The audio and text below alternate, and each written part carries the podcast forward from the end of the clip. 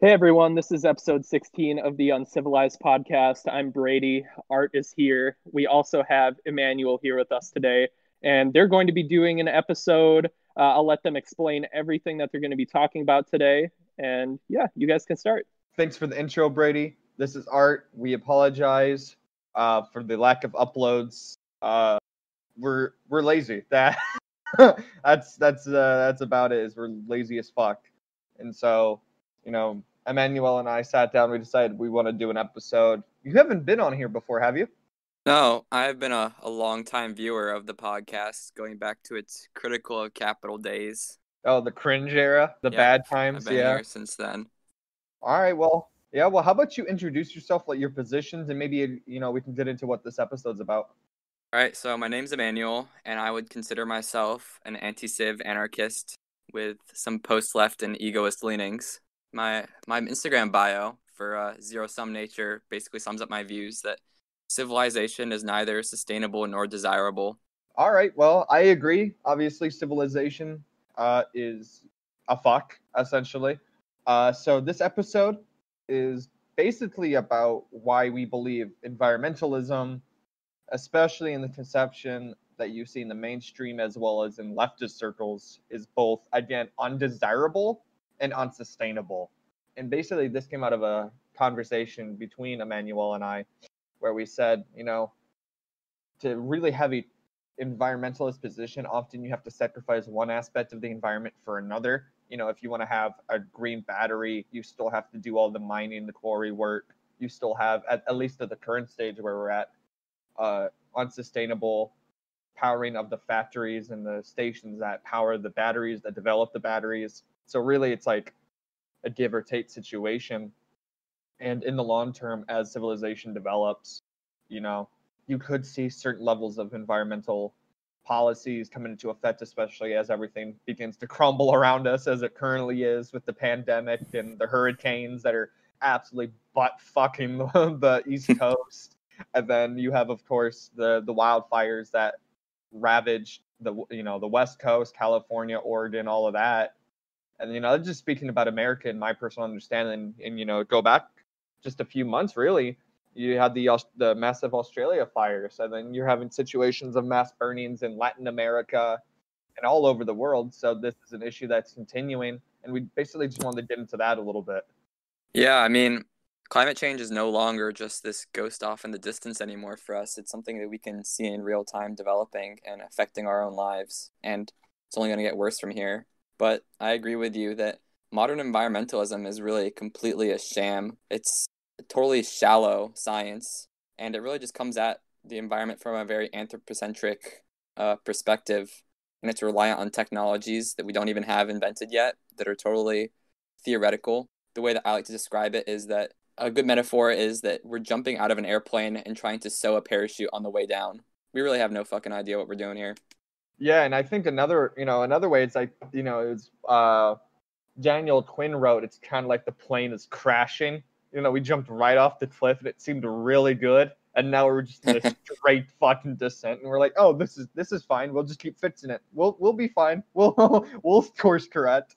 And you know, there's people, there are people out there that are in the anti-civ position that really do think environment, you know, civilization, industrial civiliz- civilization more specifically, can correct, course correct and and create policies and, and economic systems or modes of production or what have you that are environmentally friendly in the best way possible. So, you know, one thing I know a lot of people talk about is the um, skyscraper gardens. You know, I'm talking about those Yeah. large towers in which you, you don't need to utilize fast swaths of, you know, you know, natural quote natural land, you know, typically woodlands and forests that they use their soil for for for crops, or we turn to a more vegan or vegetarian diet so we don't have to grow as much. And while these things are true, my issue with that, especially when you have to start approaching the issue of of carbon releasing and all the issues that come up with that, the geoengineering essentially that comes with that.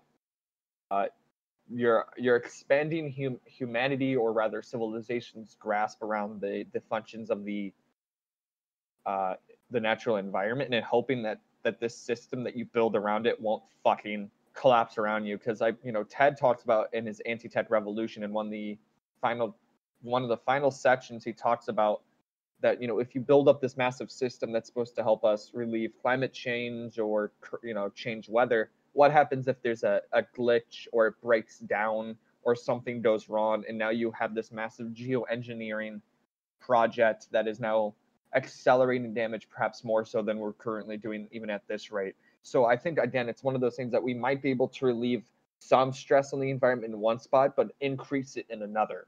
And that's the give and take of civilization because it has a symbiotic relationship with the rest of the environment that's not even. So it takes in a lot of renewable and non-renewable energies and resources but what it gives out can't break down in time to refresh what's being taken. And this is basic you know environmental biology that you know you learn in like fucking sixth grade but when you would you know when it comes to fucking deciding how humanity should move forward that shit goes right out the window. Or we go oh maybe we just plant hemp plant hemp or have solar panels. That'll fix all our problems. It's definitely not a systemic issue or then they turn it to oh it's you know we need socialism socialism will solve our problems here's the issue with that as well. And while I actually am in agreement that socialism would actually be less of a stress than capitalism, I will again appeal to the give and take that you will again give less stress in one spot and increase it in another.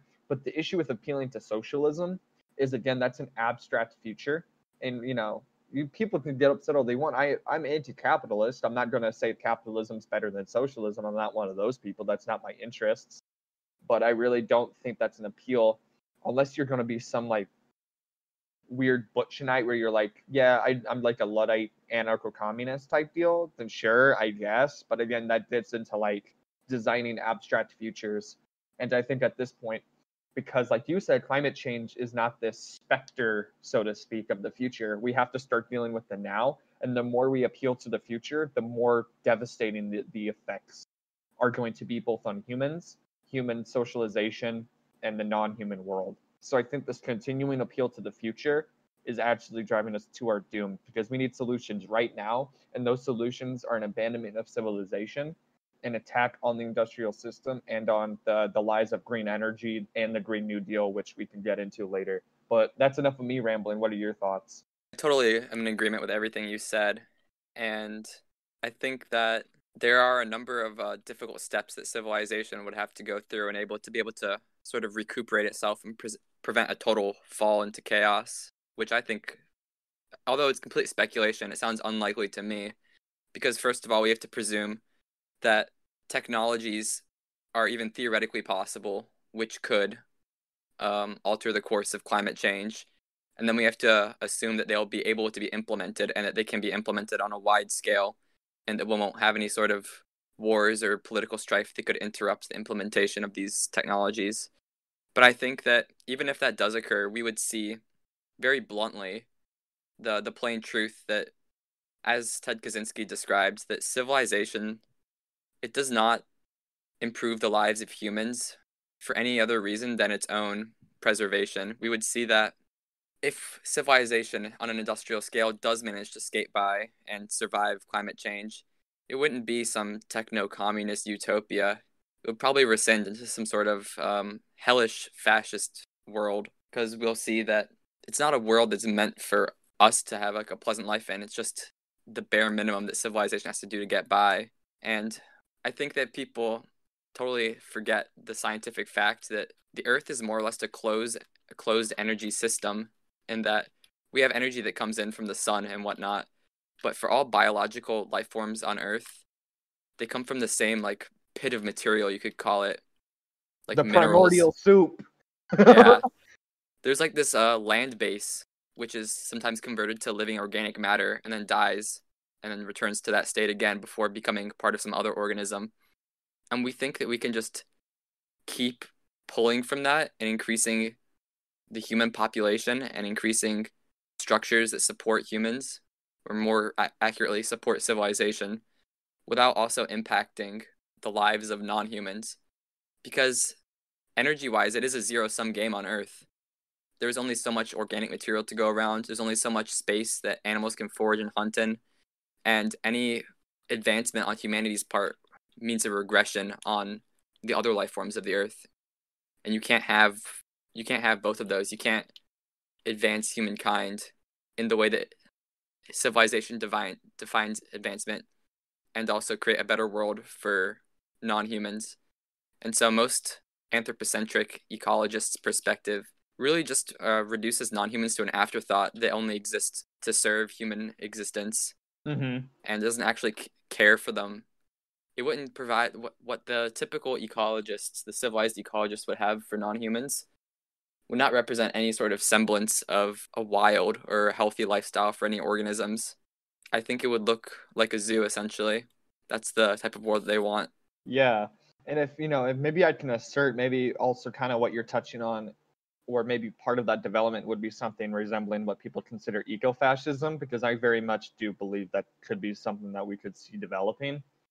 Uh, you know, as these, as the reality of climate change becomes more glaringly, glaringly obvious, you see mass immigration, such as that from Latin America, the uh, the Muslim world, as you can call it, or rather the Middle East, as more people understand it to be North Africa, where you're going to see mass heat waves. These people are going to have to leave because they can't support themselves anymore. You're going to see mass immigration into the more industrialized worlds, and that products of that will be obviously social upheaval uh, in the context of capitalism or or class society as we understand it. Ma- you know, mass immigration has always been uh, how would you say reacted with uh, by negative force uh, you know, xenophobia, nationalism, things of that nature. You're going to see big, larger and larger urbanization projects, uh, stress on those local environments that need to expand. And this isn't me being anti-immigrant. This is the fact of immigration, and I don't judge immigrants for escaping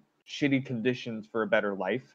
When some people say "fuck immigrants" because they destroy my environment, it's like, well, how are you going to say that? But when you're from the same country that's mass exploiting those countries and mass exploiting the environment at a higher rate than the countries these people come from, you know what I mean? It's Yeah, people- critical. People always talk that garbage about how America is like reducing its carbon emissions or whatever while they blame third world countries. When the fact of the matter is that we are not isolated economic systems and that the rise in pollution in third world countries is a direct result of the economic pressures we place on them. We are all part of the same system. Yeah, and so like when people like you said, you know, we oh look at our reduced carbon emission, but you know what I did? What we did? We just moved all that shit to the to the, the developing world, and we offloaded our shit on them. Like, do you know where uh, most of our recycling and trash goes now? I wouldn't say most, but a large portion, especially our recycling. Like the west just- coast of Africa, right? Yeah, that and like China, you know what they do? A lot of the time they just fucking burn it. So yeah, Yeah. like when people get mad at me for not recycling, there's been a few comedians that have talked about it might have been George Carlin. I can't remember, but it said, you know, when I litter and people get mad, they're like, "What? Throw it in a trash can." It said, "Lady, we live in a tr- in a trash heap. The city is Yeah. the trash heap." Like, I'm sorry. controversial take. Yeah, it is, and it's like here's, I, you know, to mention the the forbidden one, Edward Abbey. You know, uh, in his book Monkey Game, he was known for it that you know he would be drinking and just throw his fucking beer cans out the window. Like, yeah. Yeah. I mean, personally, like, I don't care about a clean city because to me, a disrupted, unkept, dirty city kind of represents that sort of resentment, that sort of overcoming. You know what I mean? It's where civilization tries to organize, systematize, and clean, essentially. You know, for lack of better words, when you when you litter when your room is messy, you know, Julian Langer shares this sentiment as well. It's like that's kind of the uncivilizing that's Mhm. occurring. And, you know, some people think that's kind of like pseudo, but in reality, I don't think that's a. I think that's a valid point, and I think that can go that can lead to some level of action and thought. You know what I'm saying? Like where, how can we look at these cities and you know as quote revolutionaries, insurrectionaries, primitivists, egoists? What can we do with our urban environment to deconstruct it on itself? Sort of a deterrent from this uh, Situationist International for those that are familiar. Like what what projects can recreate in that context, and that's kind of what I'm interested in as well. And I know others share that sentiment as well. What do you what do you think in the talking about action and as the context of especially because I understand a lot of our viewers are urban, they live in urban environments, they live in suburbia, you know what I mean, like larger Mhm. cities. What do you think the action they should take in a legally allowable action? You know, I don't want this episode taken down. I don't want. I don't want to get fucking FBI kicking my door in. Well, I mean, my own. I have. I should shortly explain my own uh, view on actions in general, and taking from egoistic philosophy, and just from the fact that the Earth is, the Earth as we know it, is more or less fucked within the next like century or so, most likely. Uh, I only really think that people should pursue what's what they really feel like doing. But in terms of what you could do in a city or something, I feel like trying to achieve more local autonomy could be a good move, as in growing your own food, creating community gardens, uh, community patrol instead of policing, and just trying to remove yourself from the global economic and technological system as much as possible. Would turning you the city into a commune, more or less. Yeah, would you also be interested in, you know, uh, what uh, Camatte, Jacques Camatte talked about, you know, leaving this world, you know, Kaczynski and others who who escape civilization, so to speak, at least in the material sense, and they go and live somewhat wildly, I suppose. But I think that's actually kind of because you still have so much internalization of civilization. But are you interested in people doing that, or do you think that's less useful than turning cities into communes? Well, I don't think anybody has. I don't really know how to analyze this in terms of use because in the end, it's the end result is still insignificant either way. Mhm. But and beside viewing, I think that even as I, I think it's quite idealistic to try and imagine ourselves like Ted Kaczynski or Thoreau or anyone else who yeah, just runs away. Thoreau, yeah. It's a very, it's a bit of um an upper class idea because most people are not going to have that opportunity because they're not going to have be able to assemble the capital necessary to go out and own some section of the woods. Yeah. A lot of people will be constricted to living inside of cities, and that's what they'll have to do. Yeah, not just that, but the expanding growth of urban environments or or Yeah. the rising, you know, oh, you have to follow all these protocols to be on this land and the, you know what I mean, the land tax Yeah. and all that shit. It, it- it's becoming honestly now, if if Thoreau, Kaczynski, you know, Emerson, any of these, you know, nature loving, you know, recluses tried to do it now, it's so much more difficult. If you haven't established yourself, you know, before, it's becoming more and more difficult to to set yourself up in those conditions now. So I do agree that so, acting within the context of the city and short-term excursions into the, the wild, you know, if that's hunt stabbing or what have you, are what's important as as opposed to this complete escape of the material civilization. We cannot escape uh, civilization materially or psychologically. It's really an impossible task, even Mhm. though we should still strive for it, I believe. Yeah, I think, I think I to go into that. I don't mean to cut you off, but can you expand on what you mean to escape civilization physically? Do you mean like it's just ever growing and ever present? Yeah, and I mean we're all we're all raised dependent on it. We don't have any it's very difficult to be able to learn how to hunt and forage and be able to survive on your own.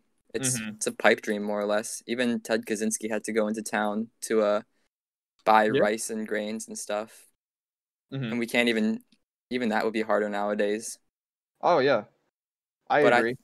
when it comes to that rewilding, an important point I don't see brought up as much as it should in these types of anti civ circles is people overvalue the what I call the physical forms of rewilding and undervalue the psychological forms in the sense that a lot of people just run into the woods and play caveman. They think that being able to knap a stone arrow or start a fire makes you uncivilized when they still carry all of the psychological baggage. Yes, that's what I was trying to get into. Yeah, that's I enjoy you bringing that up because you know I talk to a lot of, especially like the macho type dudes. You know, I'm talking about the real macho. I'm not like, gonna name any "Oh, names.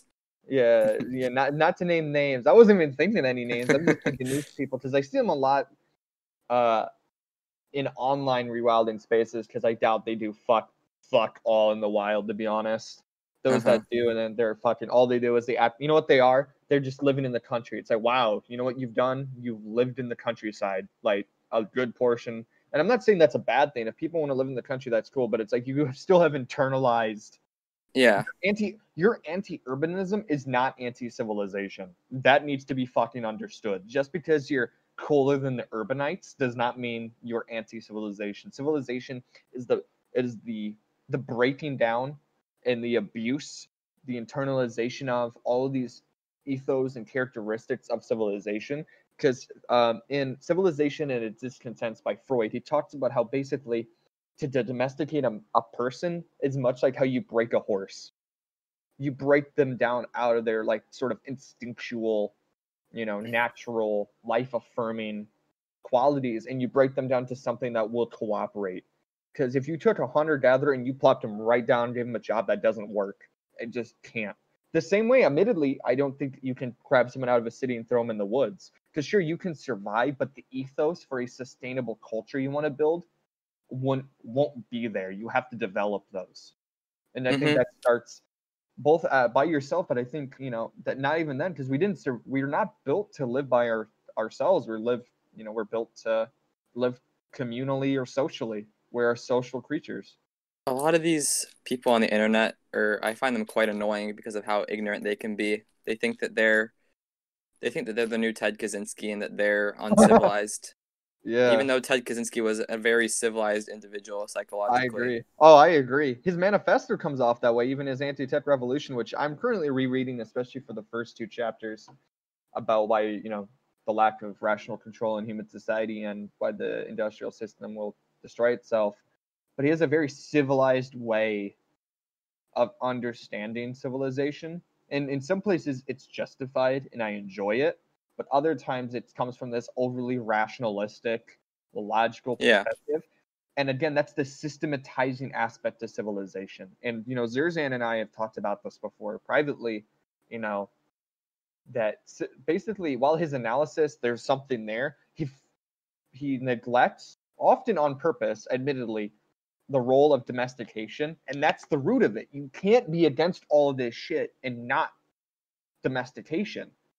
And it's very obvious in his text because he talks like a civilized fucking person. It's very obvious. I've had enough of all the rationalist texts. We need more stuff that speaks to our souls.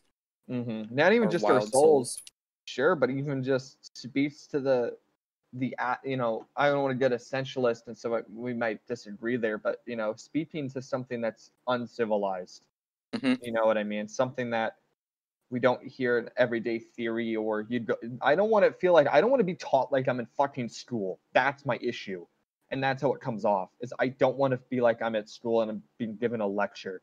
I want I want to be given tools in which I can look at this set of ideas. I can develop my own ideas and my own practice, my own theory, my own, you know what I mean, create something new from that.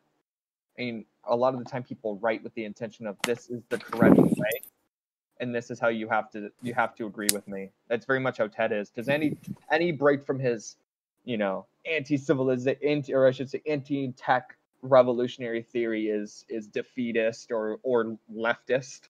Everything is leftist. I don't like. yeah, I agree with you there.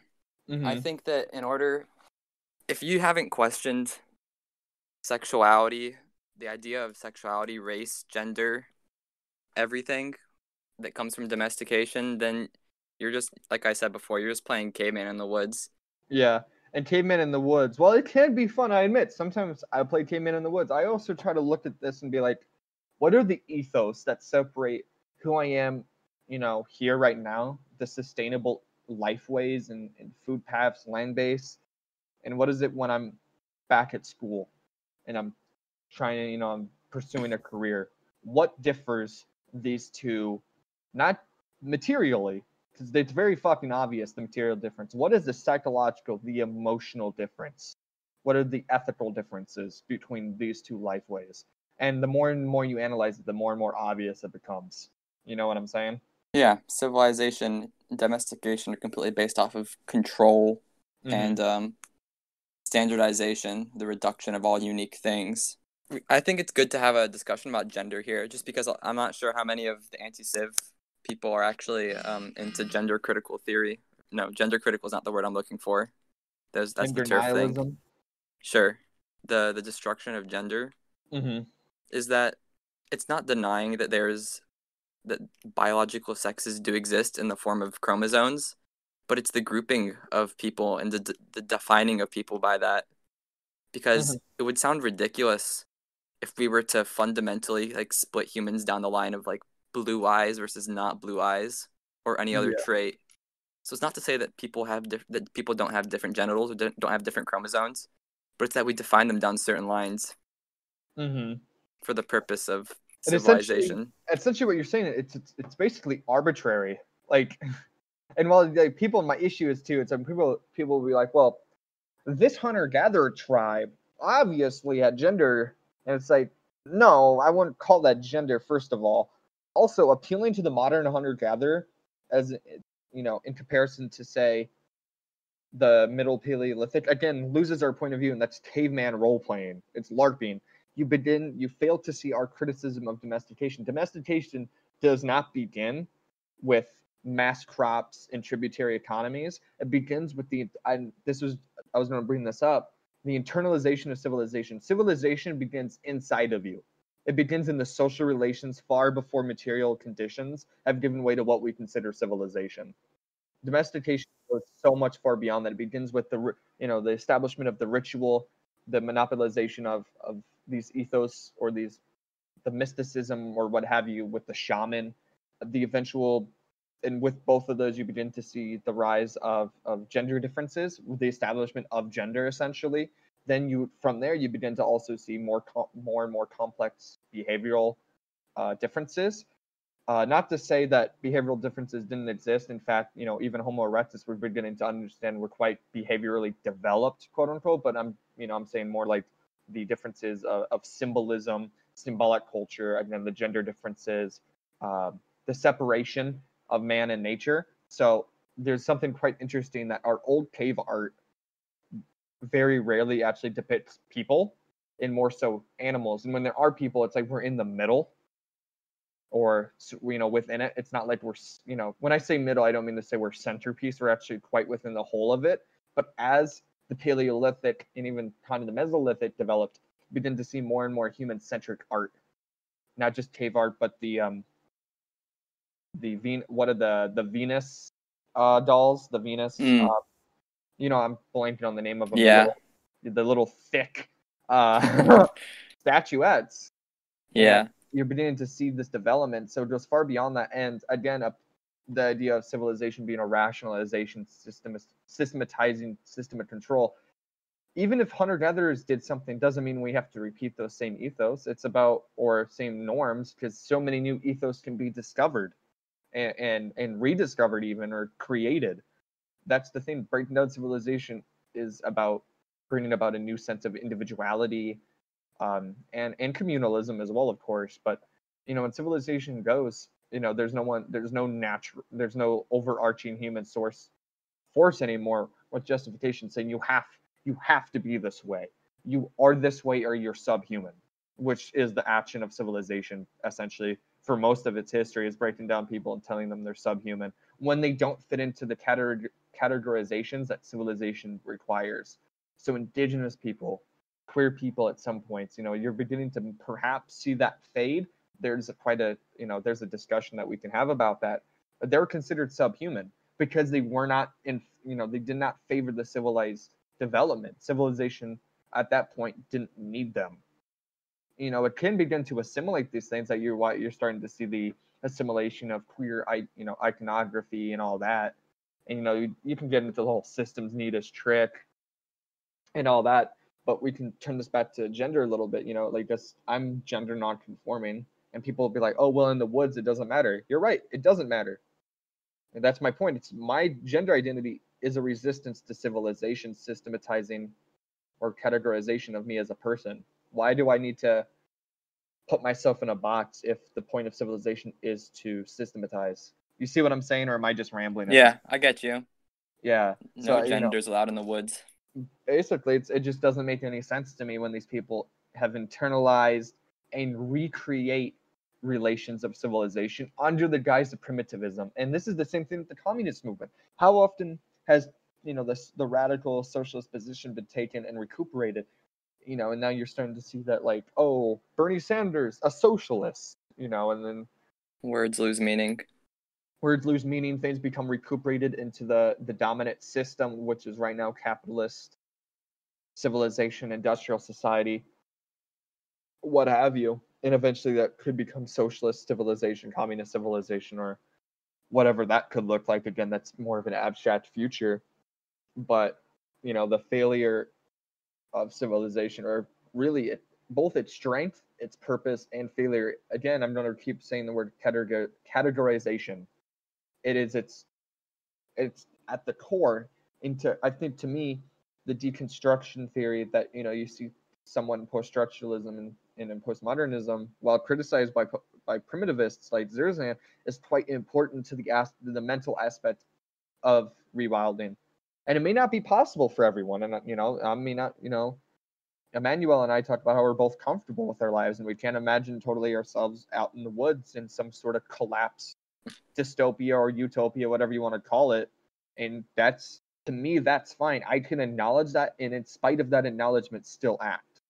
Yeah. So, I don't know. I think people it comes almost like this weird macho gatekeeping within primitivist theory quite often. I do think Kaczynski is somewhat it's not somewhat mostly fucking guilty of that, of at least starting that sort of um, trend. And I do, and I think we need to have a reassessment of how we understand both rewilding and how civilization Yeah. absorbs uh, components of the individual and of nature itself. civilization the way i see it is ultimately just a sorting machine that it, it analyzes everything in existence and the way i see it is that existence itself is essentially a psychedelic experience that there's there's no clear boundaries nothing makes any sense but civilization can't deal with that because all it wants to do is to consume and expand so it has to divide things into it creates the idea of humans as creatures who can assist it in its expanding except for of course savages who aren't humans and are essentially enemies Mm-hmm. and then there's non-humans which are exploited toward the end of expansion and Yeah. the reduction of humans to males and females to become creatures whose purpose is to reproduce for its expansion Yeah, that's a that's a good point. I I have a lot of agreement with you that the separation, the divisions between things, we have we essentially have exited the sense of of wholeness and of of community, not just with each other, but with the larger ecosystem. You know, we have upset the uh, metabolic rift, uh, both socially and materially, and we are facing the consequences. And our, you know, to tie this back to our original conversation, our ecology the mainstream ecology is still a reproduction of these ethos of this concept of categorization. It hasn't overcome that. And until you overcome that you're not an environmentalist or pro ecology or pro environment you're pro civilization and you're trying to paint it green. That's what you're trying to do and you can't do it. Yeah i totally agree with you. Now that we're on the topic again of the environmentalism did you want to talk about um, where your environmentalism comes from and then i'll tell you mine Yeah, sure. And this is something me and Brady have talked about. But really, my environmentalism comes from I have an emotional connection to seeing the wild, you know, the wild being destroyed. And while I typically come from, I would say it's like kind of a, it's like a suburban where I live now. I've kind of moved, so it's a bit of a smaller town where I am at uh, for university. It's a little different. I unfortunately don't get quite as much um, connection with like nature or wild spaces because a lot of it's just uh, very controlled parks. But I still have an emotional connection I've developed. It's also somewhat of a, a rational, like I need this for my own mental health, my own good. Uh, but it also comes from an egotistical, you know, against the the the collectivist, for lack of a better word, absorption of all individuals and communities into civilization. So it's quite an egoist and a nihilist perspective of you know seeking the destruction of all that's against my ego uh, which i know is quite often or quite similar to your notion as well correct Yeah, I have a very similar take on that because I also do feel an emotional connection to not only the animals but the plants of wilderness. mm-hmm. I don't know if if people might not be aware, but my, in my ethical perspective, I don't distinguish between humans and non-humans in terms of how I view the worth of their lives. Mm-hmm. And so I value everything that's in the forests. I of course I find them beautiful and I like to enjoy them. So even though from a nihilist perspective it doesn't really matter what happens in the end, I'm also motivated somewhat by spite against whoever would try to destroy the things I find beautiful. exactly yes it is quite like it's this almost would you think sometimes it becomes this sort of like indescribable like anger or hate, like this loathing that you're like, Yeah. I can't like rationalize how I feel, but holy fuck, I hate it. And I hate you for doing that. Which is, you know, when you're here, you I remember you made that that joke about the loggers, how many of them die, you're like, not enough. And everyone not mad at you. Yeah. But Yeah. it's like, well, you know, they are still complicit. They're acting in it. I'm sorry, like I I'm willing to fucking argue that.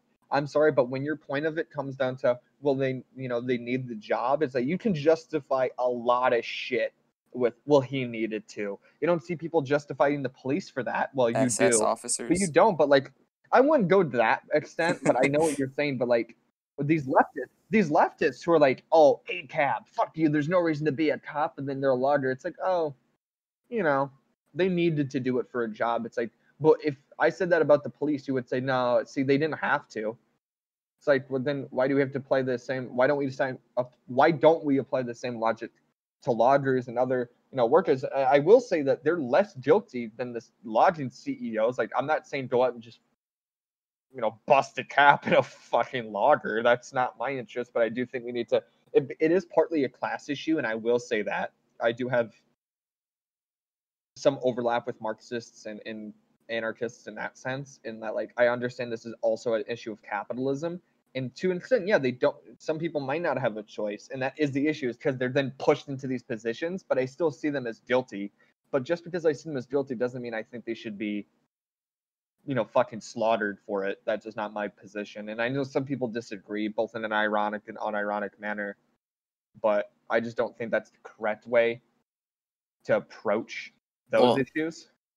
I hate the garbage leftist take. People that just regurgitate Marx about how we're all on the same side because we're proletarians or whatever. Mm-hmm. The idea that it's just like these split classes into teams, and I'm against all of the bourgeois and I'm with all of the proletariat. Yeah.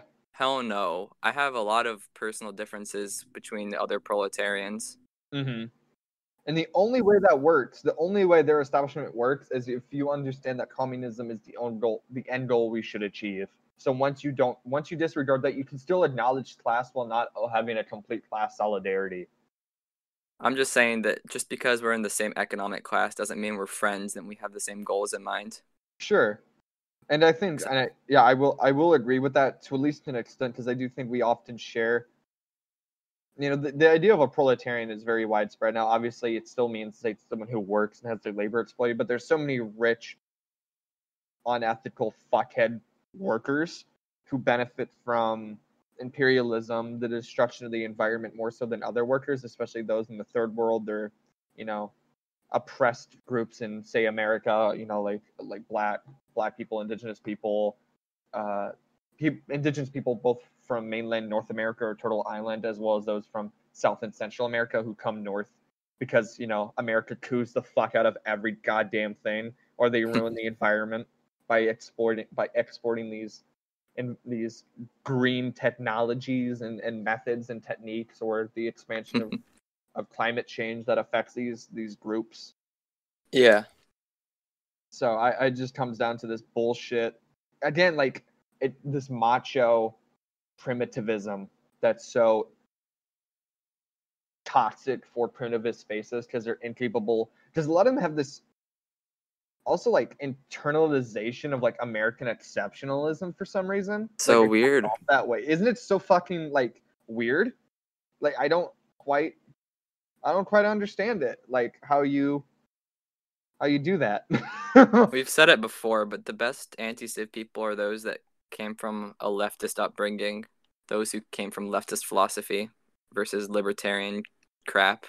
or like just a general like weird conservative because then they but then- Yeah. then they all they do is worship Ted, like the Ted don't have- fans.